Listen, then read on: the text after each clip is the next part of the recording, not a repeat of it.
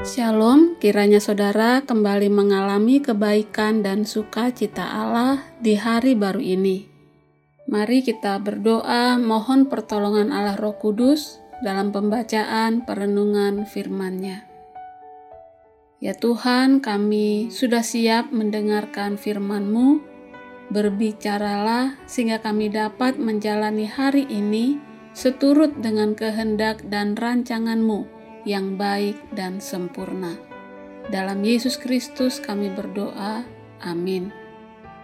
Pembacaan Alkitab hari ini dari 1 Korintus 1 ayat 4 hingga 9. Saya akan bacakan ayat 8 dan 9 ia juga akan meneguhkan kamu sampai kepada kesudahannya, sehingga kamu tak bercacat pada hari Tuhan kita Yesus Kristus.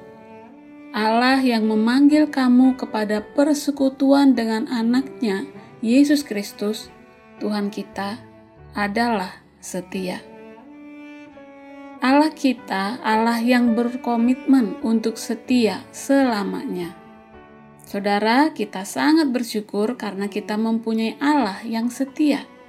Kesetiaannya kepada kita tidak bergantung kepada kekuatan kita untuk setia, karena Dia sudah terlebih tahu siapa kita, manusia yang betapa rapuhnya kesetiaannya. Allah kita adalah Allah yang setia. Ayat ini menggambarkan sebuah cara hidup yang sangat berbeda cara yang tidak biasa bagi kebanyakan dari manusia. Kebanyakan manusia memercayai sebuah pandangan hidup yang ditandai dengan hidup ada di pundak Anda. Dalam pandangan ini, diri kita adalah penguasa atas nasib kita.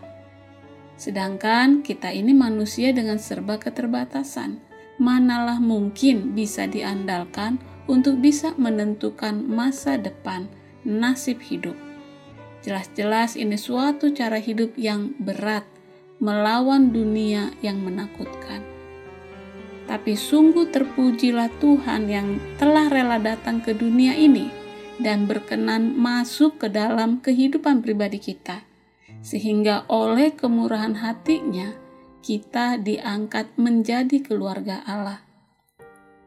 Status baru yang kita miliki dalam Kristus ini telah membalikkan semua ketakutan kita dalam menanggung beban menentukan nasib hidup.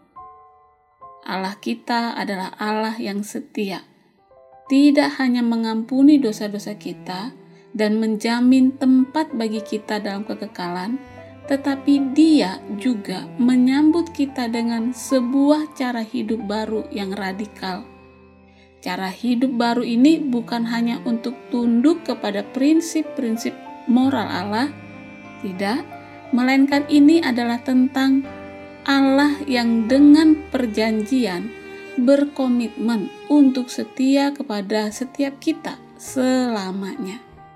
Ia akan memberikan kebijaksanaan, kekuatan, dan rahmatnya untuk kebaikan kekal kita. Saudara, mari renungkan baik-baik hal ini. Betapa kita patut bersyukur dan ini menjadi kekuatan kita menjalani hidup dengan lebih ringan. Dia Allah yang menciptakan dan mengendalikan dunia. Dia Allah yang penuh kasih, benar, dan baik.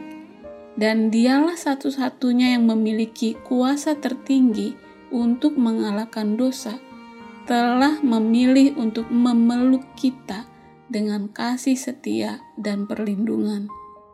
Dan dia tidak akan membiarkan kita pergi. Betapa besar kasih karunia-Nya bagi kita, bukan? Kita dapat melepaskan beban hidup dari bahu kita kepada Allah yang telah meletakkannya di bahunya ini tidak berarti bahwa tidak ada masalah bagaimana cara kita hidup, tetapi rasa aman kita bukan terletak di dalam kesetiaan kita, tetapi di dalam Dia. Dia Allah yang bisa dipercaya, bahkan ketika kita tidak. Dia akan setia dan baik, bahkan ketika kita tidak. Dia akan melakukan apa yang benar dan terbaik, bahkan ketika kita tidak melakukannya. Dan Dia setia untuk mengampuni kita ketika masih kasih karunia mengungkapkan betapa tidak setianya kita. Kebenaran ini seharusnya memberi kita motivasi untuk melanjutkan melakukan apa yang baik dan benar Rahmat Allah yang setia memanggil kita untuk berbagian dalam satu hal yang tidak akan pernah gagal, yaitu kesetiaan Allah kita. Saudara, apa yang saat ini membuatmu menjauh dan tidak setia bersekutu dengan Allah? Mari datanglah kembali kepadanya. Dia menanti kita dan ingin menolong. Mari kita berdoa.